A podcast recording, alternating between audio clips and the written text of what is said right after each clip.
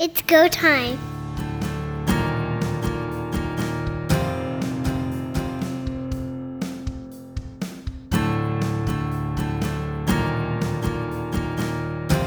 Welcome everyone to Quick Kicks here on Third Down Gamble. I'm Don Charbon and Heath Graham is with me tonight. And we have a very special guest, and this is going to be weird to say. The former voice of the Winnipeg Blue Bombers, Bob Irving, is back. Bob, welcome. Hi guys, how are you? Doing great. Good. yeah, it does sound weird, doesn't it? I'm I'm pretty much used to it though. So, well, let, us jump right into that former voice of the Blue Bombers then, Bob. Uh, Derek Taylor had a couple of years as the Rough Riders play-by-play guy and has now jumped into the booth right. at Investors Group Field. Have you talked Have you talked much with Derek, and what kind of advice have you given him taking over in Bomberland?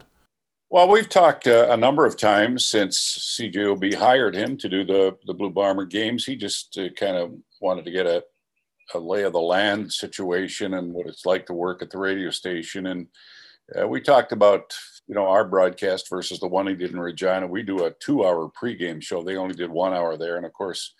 Uh, Derek's in charge of the entire two hours and then the play by play on the post game show yeah, we've had a, a, number of chats. I didn't give him any advice. I mean, Derek's a he's been in the business a long time. He was here in Winnipeg for a number of years. He did the play-by-play of Manitoba Bison football games. He did the Riders now for a couple of years, so he's an experienced guy. He knows what he's doing. But we we've had a number of chats, and I've wished him nothing but the best and told him to just do your thing, and uh, everything will work out just fine. So that's some great advice. How much football do you intend to watch this year? Well, I'll watch every CFL game pretty much. Uh, that's what I've done for as long as I can remember, as long as we had PVRs. And the ones I couldn't watch, I, I taped and then watched later. You, you know, you can't sort of divorce yourself totally from something you've covered for what 47 48 years of your career uh, i love the league I, I love watching the games and so i'm gonna as we sit here and talk about it before the start of the regular season i'm gonna watch them all and i intend to go to all the bomber home games i don't have any role or capacity, but I'll just go as a an observer, a, I guess a fan, and uh, I will remain interested and engaged in what the Canadian Football League is doing. Are you going to be sitting amongst the fans, or have you got some uh, some press box priorities that you're going to be able to sneak up there every now and then? well, I've been given a pass by the Blue Bombers, a press box pass, but uh, we do have tickets too, and my wife goes to all of the games and she's encouraged me to sit in the stands with her a time or two. And I, uh, you know, after all these years of sitting in the press box, it's uh, it's quite different. Uh, but I'm sure I'll do that. I expect to be in in both locations from time to time. At least while the weather's nice, it's going to be a, a great experience to be amongst the fans. Uh, for the game with Edmonton, it was just spectacular. Just going to echo what Heath had to say. Uh, if you're moving down in the stands, make sure it's before the uh, Thanksgiving weekend. we have always worked uh, with an open booth when we do our have done our play by play over the years, and I, I, think back to the West Final last year against Saskatchewan. That was a cold, miserable day in Winnipeg, but we had our windows wide open in the booth. I am accustomed to watching uh, late fall CFL football in the elements. well, speaking of elements, and we've had a lot of them when it came to the uh, CFL and CBA negotiations. During this process, uh, what was going through your mind? They have a deal, players vote it down, deadline looms. What's going on in your mind in all of this? Well, I followed it very closely, obviously, as did many people. When the league and the CFL Players Association have had these discussions, they've kind of been last minute talks, but they've reached an agreement fairly quickly, uh, certainly before any, any strike deadline. I could sense though early in the back and forth that the players were more determined than probably they've been for quite a while to win some gains and you know get some concessions that they'd never gotten before. So I, I sensed that right off the bat, and then you get a feeling that you know maybe this is not going to go very smoothly, and of course it didn't. Uh, you know, with uh, finally they get a, an agreement but it won't be it isn't ratified by the players and so back to the drawing board and if they don't have a decision by midnight thursday they're going to lock the players out cancel preseason games. So yeah, i think the whole thing was was disappointing really. But again if you follow labor negotiations anywhere this is sometimes how it plays out. And the good news is at the end of the day the two sides were able to reach an accord that I don't know if they're both totally happy with, but uh, I think the players made some significant gains, and much of the discussion was about the Canadian ratio, of course. So the good news is it got settled, and it's a seven-year deal, which is the best thing about it. it means we don't have to worry about any more labor talks for seven years, which is kind of a lifetime, really, when you think about it with labor negotiation. You know, it had a happy ending, but it was uh, it was interesting to follow. And there were moments where you go, my goodness, how is, is this thing just going to blow up? Because the CFL didn't need this sort of a distraction at this point. Uh, but again, it, it ended on a good note. And uh, now we look forward to a great season. I think another key of this CBA is that it actually expires a month before the preseason games, as opposed to holding the teams hostage the day before camps open. Yeah, that's right. And that's one of the things that the owners wanted and the players didn't want or rather the players wanted, the owners didn't want to give up. So, yeah, I think it's great because that gives them in a month to get the work done for a new CBA. So that was uh, that was one of the significant aspects of it, and I think a very important one. The uh, CBA includes a change to the Canadian ratio, especially when it comes to playing time. Yeah. I teased on a previous podcast that you might need an abacus to figure out how much time this player's got versus his designated American substitute is getting. Right. Do you think, though, that given that this change has happened, that two substitutions for nationals out of the seven starting nationals, do you think that that was an erosion or something that was just inevitable? Well, I think as the negotiations went along, it, it became inevitable that there was going to have to be some adjustment re the ratio. For me, the good news is this so for seven years, we'll still have 21 Canadians on every CFL roster. The roster is 43. There have to be 21 Canadians. That has not changed. The entire discussion was about the starters. So this year we'll have seven starters again. And then it changes with this American who's been five years in the league, three with one team, can be designated a national, and then he can take half the playing time of one of your starting Canadians. And for those of us who are great proponents of the Canadian aspect of this league and who have backed the Canadian players and don't think the ratio should ever change, and I'm one of them, that's a little disappointing. And yet, you know, I get it. I, I, here's the thing the coaches in the CFL, except for Mike O'Shea, correct me if I'm wrong, are all, are all Americans. And they would like to use their American players, their DIs, a little bit more than they've been able to, because in the past, a designated import and they're all Americans would go in and replace an American. Now, if you qualify as a national, you can go in and replace a Canadian for half the plays over the course of a season. How they're going to track that, I don't know. Uh, it'll be very interesting to see how they do it. Yeah, in one respect, uh, guys, I don't like it, but at the same time, I kind of understand it. And the bottom line for me is you still have to start at least six, seven Canadians. Yes, they'll lose a little bit of playing time, a little bit, if the coaches feel that the American DI is better than the Canadian they have in there. But overall, for seven years, still 21 Canadians on the roster. That to me is the basis of this league. It gives Canadian kids a chance to improve and progress. And we know there's always been a difference there. You know, first of all, the numbers for every Canadian that comes out of a Canadian college, there's what 100 or 500 that come out of US colleges. And of course, you know, we're a hockey country, uh, whereas down in the states they can play and play and train in football all year round. So I think you, you have to give up a little bit, which they did, but uh, we still have a, a, strong Canadian influence and element in the CFL, and I think that's very important. Wrong. I would call you a traditionalist when it comes to the CFL, uh, the rules and the rosters and that sort of thing. If there was a rule change that you could implement, what would that be? What would you like to see different about the CFL? I wouldn't uh, propose any rule changes. So they moved the hash marks in this year. They're going to bring the ball out to the 40 instead of the 35 after a field goal, that sort of thing. Those are fine. Those to me are tweaks. I watched the game last night with the, the hash marks in and didn't notice any difference, but I'm sure the coaches will feel that there's a something they can do with that. But I don't see the need for any changes. Honest to goodness, I don't in the game. I think the rules are great. And, and like I say, they've tweaked a, a few of them. Great. They're trying to get more scoring. And I think most fans anyway. I think that's a good idea, but I don't see the need to to change any of the rules. I really don't. I think they're fine.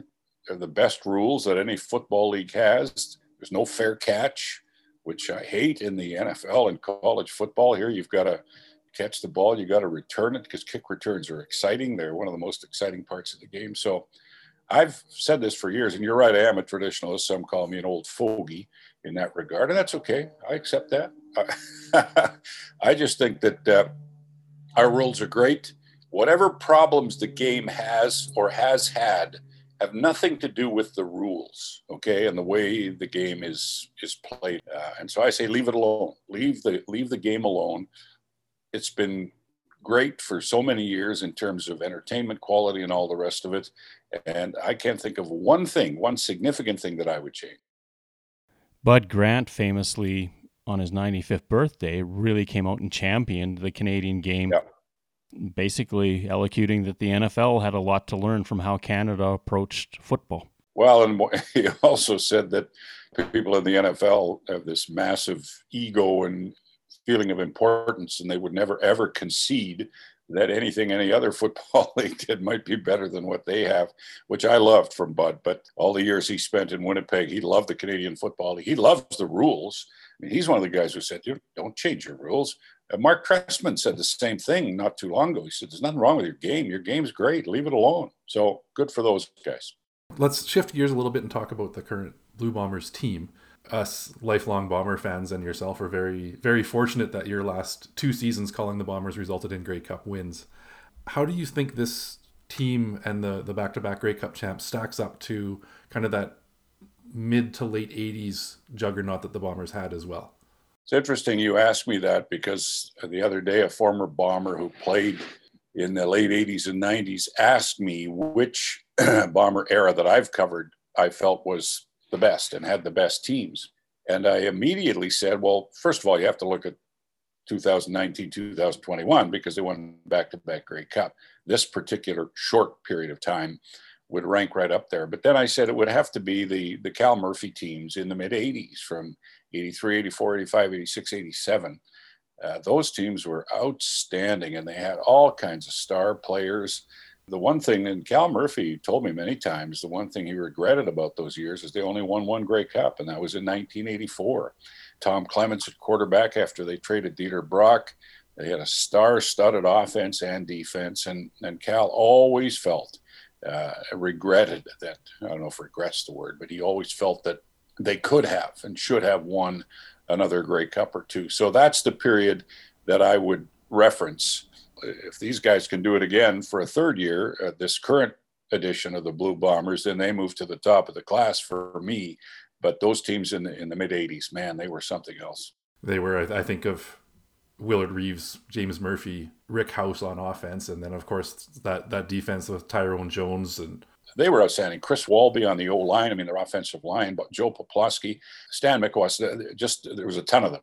Those teams were so good, and the characters on them were so much fun to be around. That's, uh, I look back to and, covering the team, James West, and you talked about Ty Jones and some of those guys. Man, they were they were interesting people and fun, and fun to interview and talk to on a regular basis. Uh, let's not forget to give some love out to Kenny Ploen and the Bombers of the late 50s and early 60s who oh, yeah. rolled up a lot of Grey Cup wins. Oh, sure. Yeah, no, no. The Bud Grant era is the most successful in Bomber history. But uh, boy, after I'd been at CJOB for two or three years, I was well educated on the incredible success the Bombers had under Bud Grant in the late 50s and early 60s. They won four Grey Cups some of the great players in CFL history, never mind bomber history. Leo Lewis, Kenny Ploen, man, you can go on and on and on. Tons of them in the Hall of Fame. That is the most successful bomber era for sure. And it'll take some doing for Mike O'Shea and his gang here now to overtake that that crew. Part of the problem for O'Shea is that yes, he's got that great unit, but they are also three years older. Well, that's right, and and it is an older team. I know one of the sort of unfortunate ways the Bud Grant era ended was that you know, the team got older and, and they just couldn't replace the stars that they had and couldn't find the, the same caliber of players again. And that happens with all teams in all sport, really. It's difficult to keep winning year after year after year. And the Bombers do have an older team, there's no doubt about that, but they still have, you know, lots of players in their prime, you know, mid to late 20s, early 30s and, you know, I think players are in better condition and prepared to play longer now than they ever have been. So uh, you're right, though. Uh, you know, I, I, think the, the calendar is against them in some ways, But that's where, you know, every year, if you can bring in two, three, four, five new guys and plug them in, some younger guys, and keep that rotation going, uh, you can keep winning. There are teams in the, I mean, the Montreal Alouettes with Anthony Calvillo, they had a long stretch, a good number of years where they kept succeeding. And, know, I think the Bombers have a chance to do that, but it's challenging for sure. CFL players all wear a face mask for safety. With COVID 19 on our field, we also need to wear our masks to keep everyone safe. Do your part. Be a team player. If I've counted correctly, there's been 15 head coaches for the Bombers in your tenure covering the team. From Ray Ray Jauch through Mike O'Shea. Um, yeah. Is there a, a, sleeper coach out there that you thought was just absolutely great to deal with that maybe doesn't quite get the recognition that some of the, the big names do? Well, and actually, uh, Jim Spavital was a coach when I first came here, and then Bud Riley took over before Ray Jauch came along. Okay, I stand corrected. So seven, 17 coaches. well, Mike Riley was terrific uh, from 87 to 90. They won two Grey Cups. Uh, he was as decent a human being as you're ever going to find and I loved working with Mike. Uh, you know, we remain in contact today, uh, off and on. So I have wonderful memories about him. Of course, Cal Murphy was he was just uh, dynamite. His legacy here will go on forever. And Cal was a, a, fun character too. I don't want to name everybody. Dave Ritchie had a lot of fun with Dave Ritchie. And now Mike O'Shea came here in 2014 he's one of the real salt of the earth people that I've ever met and dealt with in my long years covering the Blue Bombers. He's just a he's a regular guy in so many ways. Uh, he and his family have settled here in Winnipeg. We've developed a you know a real good sort of rapport and relationship. I love doing our weekly show with him and being around him. He's just a just a great human being, and obviously he's turned into a heck of a coach. I think those are the ones that you know, when I think about it just off the top of my head, that that I remember the most fondly. I, I do have to throw one more name at you. Disaster on field results, but a, a great soundbite and a wonderful guy. And I think I, I, can tell you know who I'm talking about is is Jeff Reinebold. Well, I love Jeff Reinebold. Honest to goodness, he was he was fun to deal with too. And he and I have sort of stayed in touch over the years. He stayed in the league, and whenever we see each other, we give each other a big hug and we laugh the results were Jeff just couldn't get things properly organized. He, he never had a quarterback, which was one of the problems he had here. He could count on, but uh, yeah, I have fond memories of Jeff. He he wasn't here very long, but uh, yeah, he, he was a guy that uh, I have had and still have affection for, for sure. I have to tell you, as a fan of the Bombers in that era, I was in my early 20s when he came to town and he came roaring in on his Harley and I bought in 100% on, on what he was bringing to the table. So it was uh, a real, real fun yep. era in one way, but the on-field results just didn't come to fruition. Well, he was a heck of a salesman and he sold himself to the Bomber directors. That's why they hired him. You talk about his Harley. Pardon me. He always had something like that going on. I'll, I'll, I'll never forget. I'll tell a quick story when they fired him that we we did our regular Monday night coaches show from Ray and Jerry's restaurant here in Winnipeg, and I forget what day they fired him. So I said to him, "Do you still want to do your like a final coaches show on my?" Oh, sure. So we did this final coaches show at Ray and Jerry's, and it was incredible. The outpouring of love for him was unbelievable. There were flowers that had been sent to Ray and Jerry. So we go in to do the show, and we're surrounded by bouquets of flowers and good well wishes and all the rest of it. Now that's probably a small number of fans, but they loved the guy. He was he was a charismatic individual. A lot of the fans were mad at him and wouldn't have felt the same way. It was just one of those scenes where I'm sitting there thinking, this is unbelievable. They just fired this guy. and we're doing this show, and the fans are there's an outpouring of love for a coach who just got fired. It was really quite unique, and that sort of sums up Jeff Reinebold. And, and I think it sums up the CFL as a whole too, of how how involved the fans are with the team, and and how much we kind of yep. almost seem to build these relationships on a personal level. Yeah, no, that's true. Uh, and again, Jeff, because he was so charismatic, uh, he attracted a lot of followers. People bought into what he was, I say, selling is the term I use. And he had a strong, strong following. I, I would also say, though, that when his name comes up with a lot of the fans, there aren't there aren't any good feelings because of the results on the field. So it's a mixed bag, re Jeff. Maybe one of the best eras that never was was that era Khari Jones, Milt Stegall, Doug Brown, the guys that carried the team for the first part of this century for a decade. They got to three Grey Cups, couldn't pull it off. Yeah, I know that's one of Doug Brown's regrets is that uh, boy he played on some terrific teams and they just could not take that final step. So that's the way it works sometimes. But oh, those Khari Jones for three or four years with him and Milt Stegall, and uh, they were electric. They had a bunch of outstanding players, exciting players, and those games they had the place rocking. Uh, one of the games I'll never forget is the night that Stegall broke the all-time record for touchdowns. I've told people this. It was at Winnipeg Stadium, the old Winnipeg Stadium, and I have never, in all the years I did games there, heard the crowd so loud, and I actually felt the stands shaking and, and, people were up applauding and screaming, and they didn't stop for three or four minutes. It was really an electric moment for the Blue Bombers and for the fans and for me and everybody who was there. It was, uh, yeah, those teams were great. For whatever reason, it just didn't, they couldn't quite bring it home. That was one of the games that I will remember as being in attendance as well. Um, probably my, I, I haven't been to a Grey Cup game that they've they've won, but that was probably the moment that stands out for me in Bomber fandom of a game that I was at live. To, to see that record broken was real, real experience. Well, and, and of course, people went to that game with the expectation, right, that it was going to happen. So there was a buzz, a real buzz uh, uh, in the crowd before the game because they knew they were going to be or could be there for history. and they were. And it was, uh, when I think back, I often get asked, you know, what games do you remember most? And I'm going, geez, I, I covered a, oh, close to a thousand bomber games. It's kind of hard to pick any, but that one, among a few others, uh, certainly is one I'll never forget. Well, it was kind of like watching Gretzky chasing goal scoring records at the pace Milt was scoring touchdowns. Yeah. You had to have a pretty good feeling that he was going to get it done at home. Well, it's funny you mentioned uh, Reinebold.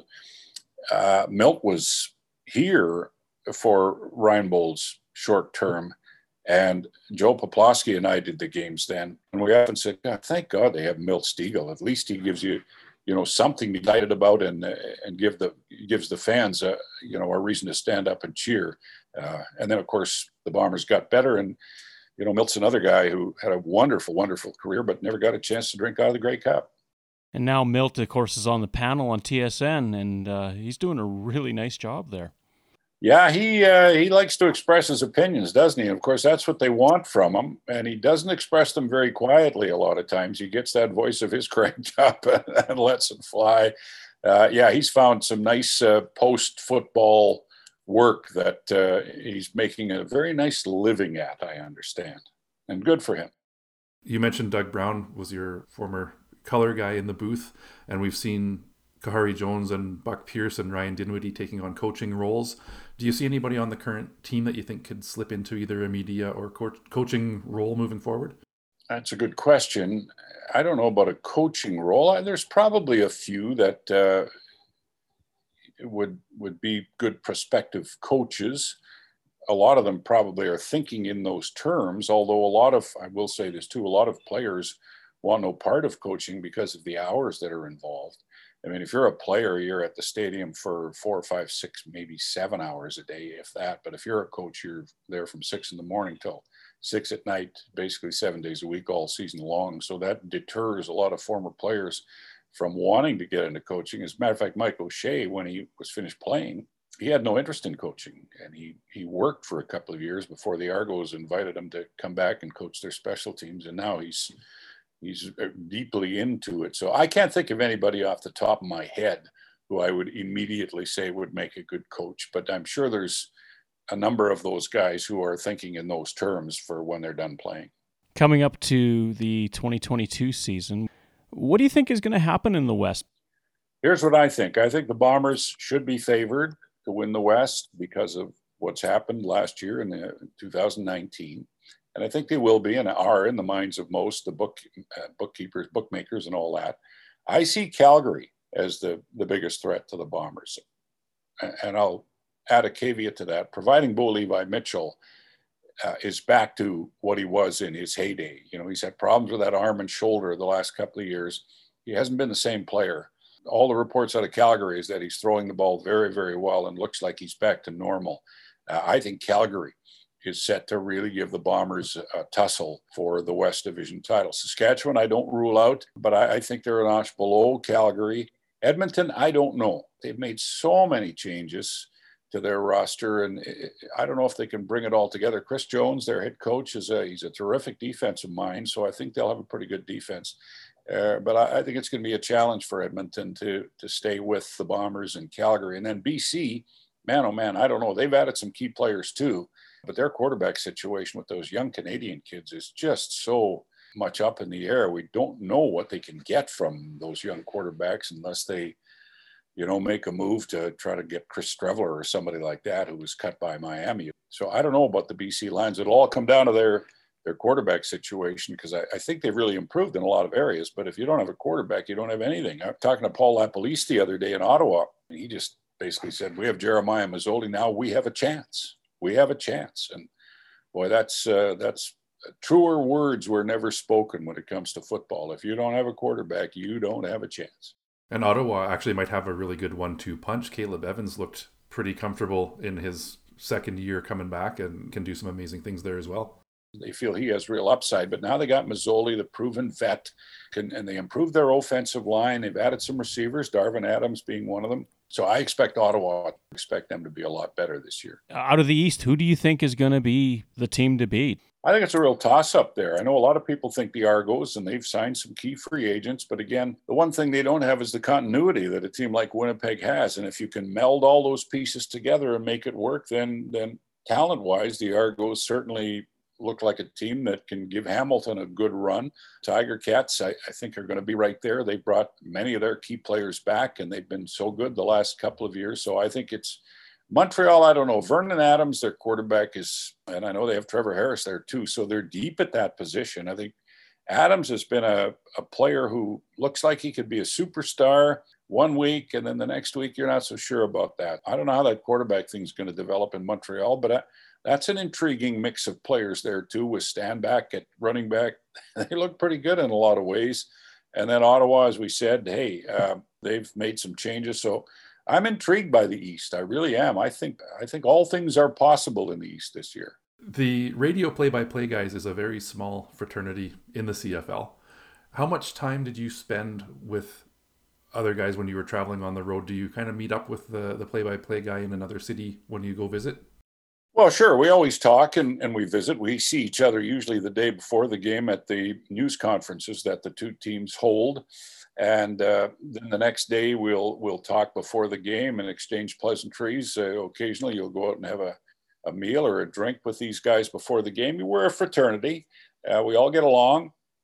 Uh, some of them are, are real good friends of mine, and I've said this many times to many different people that there are nine people in Canada who do professional football play by play, and I was one of them, and I, I felt so kind of honored and privileged to have that uh, distinction. And it's something I was very proud of. And uh, so we're kind of a small club. Yeah, I would be on the phone with them and uh, know them all on a very, you know, very close personal level. And we're a group for sure. And what would you say is the best stadium to visit when you're on the road? Well, first of all, I'll say that IG Field is the best stadium in the CFL, far and away. It's just the best. The atmosphere is fantastic. The stadium looks beautiful our vantage point from our broadcast booth, there's there's none like it. The second best for me uh, to broadcast a game from is BC Place, because you're really close to the field and you almost feel like you're right on top of the players to some degree. Among the worst are Hamilton, Montreal, and Calgary because we're so far from the field. Now, this is just a, a personal perspective as a play-by-play guy. We're so far from the field that it's difficult at times, especially when the play's in the far end, to uh, pick up the numbers. So I never really I didn't like doing games from those stadiums for that reason. Uh, I mean, I still like doing the games, but you know what I mean. It wasn't as easy as it is in Winnipeg. Uh, Edmonton's good too, and uh, BC was my second favorite place to do games from. But there's nothing like IG Field. Honest to goodness, it's uh, you know for those who've never been to a game there, you, really are missing out. The, the stadium is it's just it's unlike any other in the CFL. I know Mosaic in Saskatchewan. They like to say they've got the nicest stadium in the country, and good for them. They, that's the way they feel. But I think ours has some things that theirs doesn't have that that set it apart.